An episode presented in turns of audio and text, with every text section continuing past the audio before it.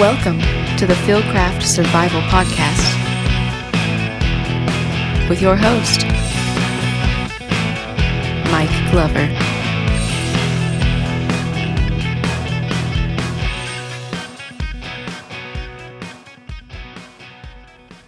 Hey guys, welcome back to the Fieldcraft Survival Podcast. Today's topic, we're going to be talking about warrior mindset. What is warrior mindset? How do I develop warrior mindset? And what are some techniques that I can instill in my everyday life to better develop my ability to cope, to be resilient, really to have the characteristics of a warrior? And today we'll be talking about all those things. And also, I'll lay out some war stories that kind of shape my mind and the way I thought about warrior mindset. The first thing we need to do when talking about warrior mindset is really clearly define it, right? Because it's a philosophical thing. One person's warrior mindset or one person's perception or definition of a warrior might be different and it might vary depending on culture, society. In America, as we look at warrior mindset, it's really attributed to these warrior cultures like the samurai, the Spartan.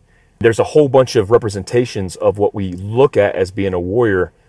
But in America, that warrior mindset is kind of different as we look at it, right? Because we analyze heroes, valorous people who serve in the military, or maybe just people in the military period, or law enforcement, or firefighters, EMS, as having the right mindset, the warrior mindset, to have resolve and to have will and strength and honor and all these characteristics associated with what we think is a warrior. So, how do you develop that? How does one just come up with the mapped ideology that they're a warrior? Number one, I think it takes years of experience to develop that. You're predisposed based on how you're raised and based on the culture that you're immersed in and having certain enablers to enable you to have this mindset. But I think it's something that's learned. I don't think it's something that you're born with necessarily. A warrior mindset, in my mind, is somebody who is valorous, strong, has the willpower, has the discipline, but more so than all that, it's the ability to have the humility, have the compassion, to not just be a savage. One thing we always talk about in special operations overseas is what separates us from the savages that we go to war with, like ISIS, like the Taliban, like Al Qaeda, is that we have the ability to have this humility and this compassion for human life. You know, whether it's preserving human life, whether it's freeing oppressed people, that's a real warrior. A warrior is somebody who strives for the greater good. When you look at these guys like Al Qaeda, ISIS, Taliban, and they believe in an ideology where, in actually their cultures, they are warriors, but they completely disrespect life and they play God. That's what separates us from the savagery, and that's what makes us warriors. And so, you don't graduate the Special Forces qualification course or Ranger School or basic training and instantaneously you become a warrior. It takes combat experience, it takes real life experience with trials and tribulations to develop that mindset and that resiliency. When I look at a warrior, does it have to be a Green Beret? Does it have to be a Navy SEAL? Absolutely not. I mean, there's single mothers, there's people who've been afflicted with cancer, there's regular, normal human beings who have had to go through specific trials and tribulations that have changed their entire life that makes them warriors in their own way. Now, in the context that we're going to be talking about warriors, we're talking about warrior mindset in the context of being a special operations soldier. That's my experience. So I'll be talking from that perspective. But again, you could apply all these things that I'm talking about to your everyday life. It doesn't have to be the battlefield or combat. Uh, you could be working a nine to five and facing the same type of trials and tribulations in different forms. So I hope you guys enjoy this podcast. And I'm looking forward to continue podcast talking about this subject. So no shit, there I was, 2006, Iraq. We were flying in, and uh, the plan was we were going to land on the X. And when we land on the X, we land sometimes a couple feet from the front door usually in the front yard, the backyard, an adjoining yard. And then we basically get off the helicopter and assault sometimes we call it a jackass assault, but basically you get off the helicopter as fast as possible and you head straight to the front door to do the breach. But I remember distinctly this moment because all the things I'd thought inside my head stuck with me. And I remember I had a, a good friend who I was in the Commanders In Extremis Force with named Chris. And Chris was in front of me. And before we landed, he was hanging outside the bird in a, on a Pave Low in a 53 platform. You have a ramp that goes down, kind of similar to a CH 47 or MH 47 where the ramp lowers. There's no doors on the side where you get out, but you everybody offloads on the ramp. And as we were coming in, you know, we get the one minute call. He's looking down under night vision, and he's lasing the front door with an, his infrared laser, so everybody understands where it's at. And I'm right behind him, hanging off the side of the aircraft, and I noticed that he's not tethered in. I noticed that he doesn't have anything hooked up. He had unhooked prior to going attempting to land because he wanted to be the first off the bird to be able to run to the front door. And I remember looking at his actions in night vision. You know, I'm looking through Coke straws and in, in infrared and green. And so my, you know, my field of vision is limited, but I'm, I'm watching his actions because I want to make sure that, you know, as he was leading this assault, that I was doing the right thing. And I noticed when we landed, he never looked back. He looked back once or twice, but he never really looked back deliberately to see if anybody was following him. He just knew that there was going to be guys behind him, and I was his number two man. And so we landed, and he jumped off the helicopter, like feet off the ground, it seemed, and started running towards the objective. And there was no hesitation, not for an instance. There was no fear. There was no second guessing his actions, his own actions. And so that gave me confidence as the number two guy to emulate what I was seeing and to provide that good number two guy no matter where he was going. Besides the fact that Chris is a tall dude and, you know, for every step he took, I had to take a step and a half, it made me understand and realize that when you're a leader, especially a combat leader, you don't watch other people's actions to try to emulate what they're doing. You just do. You know, that whole be no do back in the day with army leadership be the leader, know the job, and just execute, just do. He was just doing. And so, one of the lessons learned was to have a mindset, a warrior mindset, you have to be able to apply the do. And maybe that's the culmination phase, right? Maybe that's the end of understanding, like the full circle of becoming a warrior he didn't expect that he had to emulate anybody else. He didn't expect that he was never going to be covered. He just did his job and he knew that somebody behind him, that me, I was going to get his back. And I trusted because he was in front of me pulling security that he knew what he was doing. He knew where he was going. And I just followed in his footsteps. And to me, you know, without saying a whole bunch, without over analyzing the actual situation, he was being a leader. He was being a good combat leader when you're looking at becoming or developing this warrior mindset, you have to realize that the culmination of experience and this confidence, this just doing takes time. That's the end state. Subsequently, after 06, when I became a master sergeant at Special Forces and became a team sergeant, it's the same approach that I took with my guys. I didn't have to say much because I just did my job and executed when I had to, and they knew they were going to follow in my footsteps. And that's not an egotistical thing. And I, I never looked at it like that with Chris. I just looked at it as an air of confidence that he knew his job and he trusted the subordinates and the people around him. So now the question becomes how do I build that resiliency? How do I get to the point in my life or my career where I'm the warrior, where I'm the leader, the combat leader? Well, like I said, it takes a lot of years of experience to lead up to that moment. So let me talk about some of the breadcrumbs, some of the little tidbits of information that might help you along the way that I've developed in my career and I've seen and witnessed from other men who became warriors in my career field in special operations. If you guys have watched the show called The Selection on the History Channel, if you haven't seen it, I encourage you to watch it. But it's a good assessment of what it takes to be in special operations and really how easy it is to break somebody down physically, which breaks down their mind state, and they quit. You know, this show starts out with 30 civilians and they put them through Rangers, special operations, whether it's special forces or Navy SEALs, special operations type selection processes. And they really weed people out because they break down.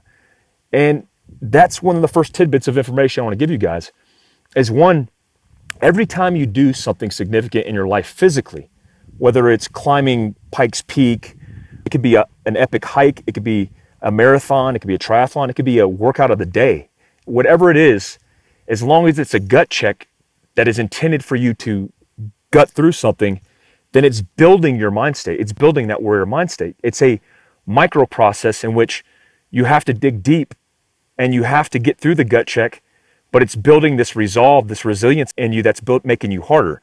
So the great experience about the psychology of this show is that all the people who are still in it, if you watch their interviews, they have something to prove. And, you know, that might be something that they dealt with growing up. You know, it might be proven to their father their mother, their parents, proven to their friends and family, proven to themselves. They all have something similar in the fact that they want to prove something. And so that's the first tidbit is one, always put yourself in situations to check your resolve. Always give yourself the opportunity to suffer. And that process is going to allow you to see analytically, as it's happening in real time, how you deal with suffering. Are you able to gut through it? Are you, are you going to quit?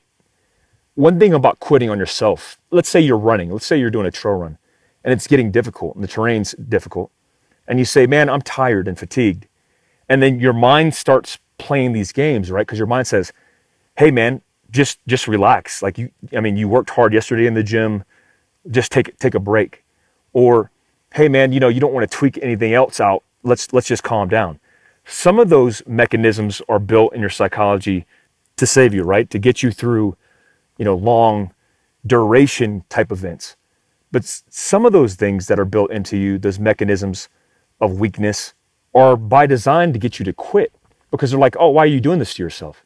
Well when you're suffering in special operations training when you're suffering in real world difficult situations and it's easy as you convincing yourself to quit, then that becomes your routine.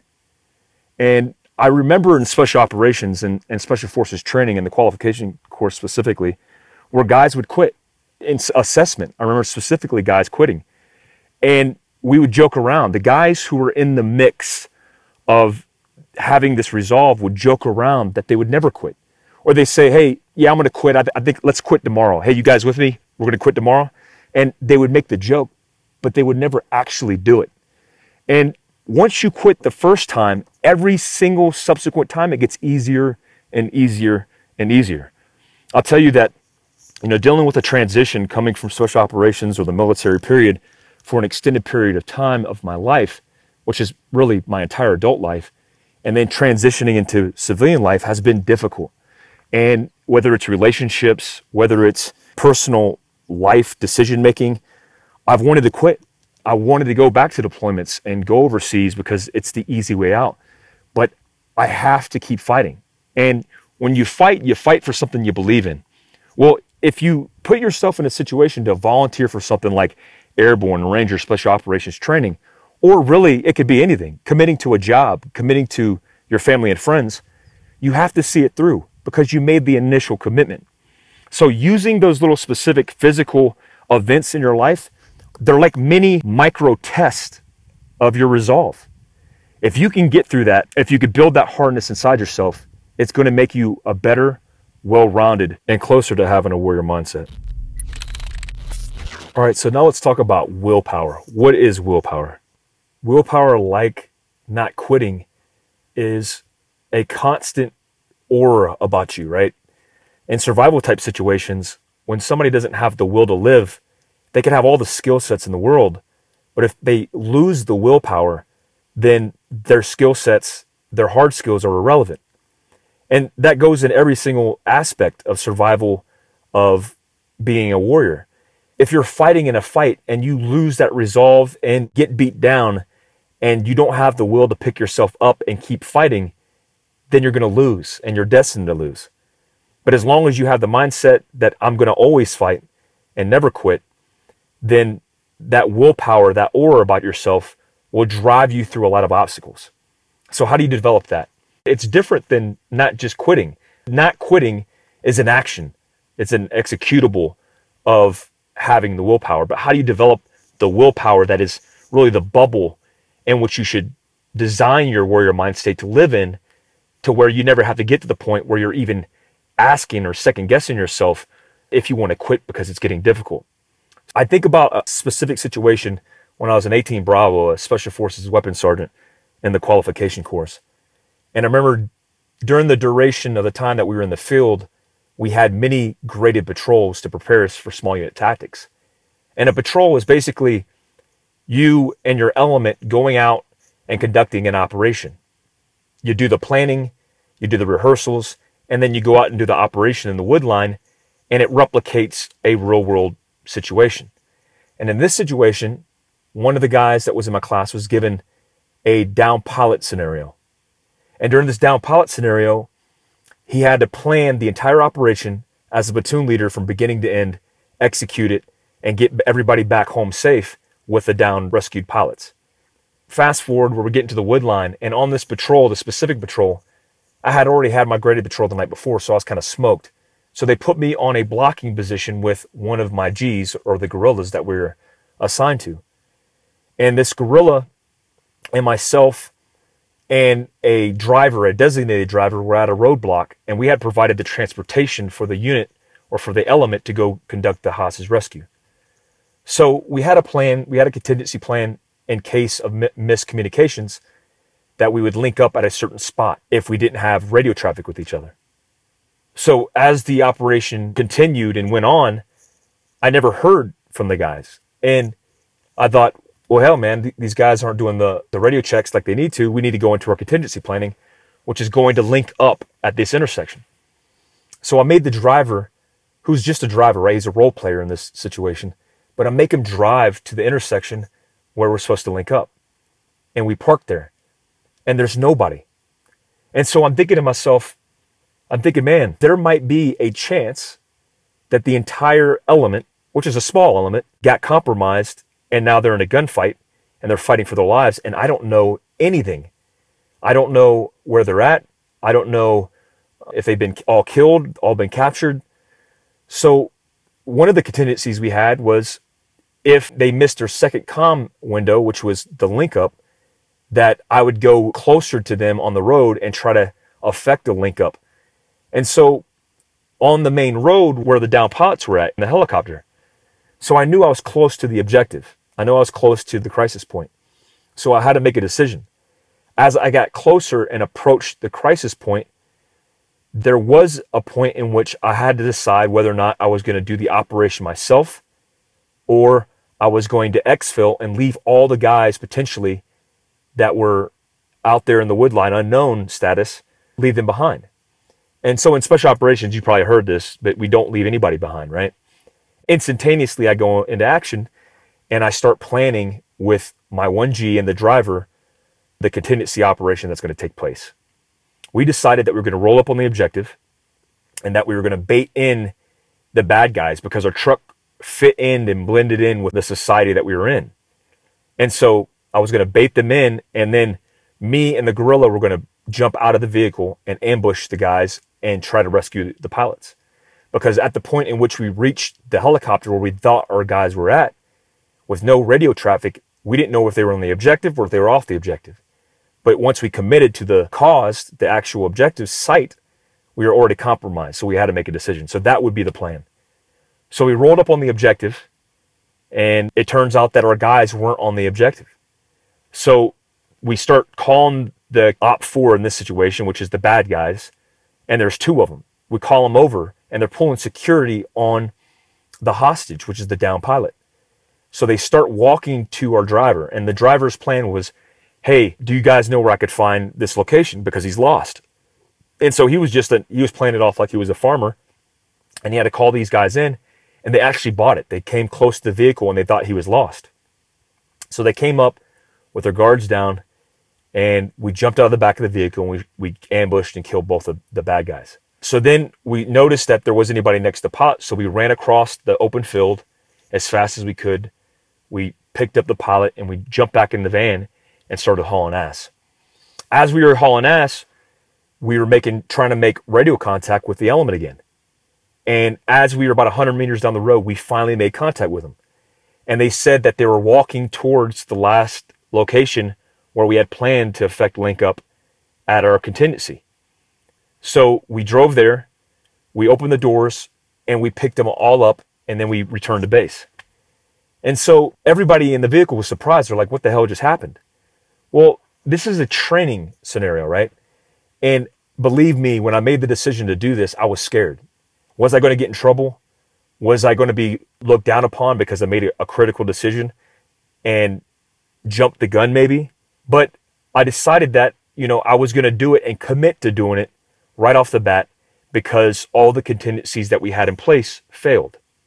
When you're looking at your particular situation in your life, you're going to face these obstacles and you're going to face all these challenges that are different from the contingency plans that you've developed. Things don't always go to plan. You know, I talk about this PACE plan. I'll probably do it every episode, but primary, alternate, contingency, and emergency plan. We always have a contingency in special operations for everything that happens. If you get down to your emergency plan, things have gone horribly wrong, but that's how life is. So what do you do? You continue to have the resiliency. You continually have the will to succeed, to achieve, to never give up. And that will make you better in the end. I think about that story and it stuck in my mind, not because I thought, oh man, I'm a badass because I saved the day, because I actually think that in training in that scenario, it faced me with the real life scenarios I faced in real combat that when things go wrong, it doesn't mean you jump on a helicopter and RTB and return to base and you just quit. Sometimes it means making a critical decision on your own and making shit happen. I can name probably a dozen real world situations outside of myself that heroes, friends of mine, have made in combat in epic, harrowing battles in Afghanistan and Iraq where they've had to make critical decisions. I think right off the bat, a young SF guy who got his leg shot in a gunfight with the Taliban on a ridgeline in Afghanistan and took his leg and pinned it to his thigh to ensure that he'd get to it later after he threw a tourniquet on and picked up his rifle and continued to fight. That's will. That's the willpower to succeed, to live, to survive, and to fight another day. All right, so now I'm going to give you some techniques on how to specifically develop that bubble of will and make it for yourself more difficult to give up or to quit. If you guys have seen that show, The Selection, or you really don't even have to have seen that show, but you know that people, when they're physically broken down, they start playing mental games with themselves and they start trying to convince themselves that they don't they shouldn't be there. So how do we in special operations develop this resiliency not to quit, especially when times are hard? One technique we use is called going to your happy place. It's kind of comical even just for me to even say that out loud because growing up in special operations, it was like a joke. You know, it's like, hey dude, where you at right now? It's like, I'm in my happy place, man. Right now, I'm on a beach in the Bahamas sipping a pina colada with my girlfriend. Well, that's an actual place that you have to develop in your mind to get away and ignore the pain. So, what we typically try to do is when you're getting smoked, for example, or when you're in a physically tough, demanding situation, like running, could be running a marathon, your body's on autopilot. Your body can move and function on its own and your mind can separate from that experience. So if you take your mind and you consciously think about things that make you happy, things that keep you positive, things that keep you in the right state of mind, then the physical things that are happening that are developing these painful responses, you're not thinking about them. They're not as loud when you're in your happy place. I remember I used to look over at my buddies in Ranger School and we used to say to each other, Cocoa Pebbles. Yeah, Cocoa Pebbles. And you'd think, why would you do that? Why would you write out a grocery list in the middle of an operations order in Ranger School? It's because you're taking your mind that's in pain, that's suffering, that's starving, that's fatigued, and you're taking your mind and you're putting it in a different place, a different space in reality. Now, growing up as an only child, it's it's easy for me to say that because I have a good imagination. I almost confuse my imagination with reality sometimes because I could paint a picture specifically in my mind and create an alternate reality that keeps me in my safe place while my body is getting broken down, while I'm going through pain and suffering. That's the key. It sounds, you know, what's weird is it sounds even sketchy, even me talking about, because it sounds bipolar, right? Like you're supposed to be one way and you're supposed to take your mind and be another way. Well, remember when you're when you're trying to build resolve and this will, you have to play mind games. You have to trick your conscious and subconscious thought to be able to get through these tough situations. And that's one technique. The other technique is to vocalize these same responses with other people who are around you. I remember being in Special Forces selection and the guys who all succeeded who all had the will to never give up. We all had something in common. We all joked about the same things. We never isolated ourselves. And we always said, hey, we're going to quit tomorrow. But we never actually did. We're the ones who, when we were doing log PT and we were suffering, looked at each other and just gave each other a little confirmation of the suffering, smiled. Or when we were getting sprayed with hoses in SERE school, we just looked at each other and said, man, I'm really hot right now. It's really toasty out here, ain't it? It would be 30 degrees in North Carolina and you're getting sprayed with the garden hose. So we all had this common, almost psychotic approach to it where we liked the suffering. We call this embracing the suck. When you embrace the suck, you accept that everything that's happening is going to happen. Look, when you go to selection, when you go to Ranger School, you're going to be kicked in the balls. Accept it if I go into a situation and I know I'm going to be kicked in the balls, then it's not so bad. It's still going to suck, but it's not as bad as being surprised. Get your mind ready, condition yourself, and prepare for the worst case scenario. Don't ever expect that it's going to be glorious and easy. Always expect the worst. And then when the worst isn't that bad, you could always say to yourself, man, this doesn't suck that bad. I thought it was going to suck a lot worse some of the special forces selections that I've been to, I actually remember specifically saying to myself, wow, this is it. I expected a lot worse. And then when it actually really got bad and I was suffering a lot, I would say to myself, whoa, now this is what I'm talking about. This is what I expected. So have these expectations of this worst case scenario. And then when it actually happens, it's not going to be so bad. You have to vocalize this you have to share the suck with other people around you and embrace it. Make it a warm, cozy, we call it a woobie. Take that, wrap it around you, and understand that, hey, embrace this. It's going to suck, but it's not going to be that bad in the end. And you're going to be a lot better for it when you come out of it on the successful end of it.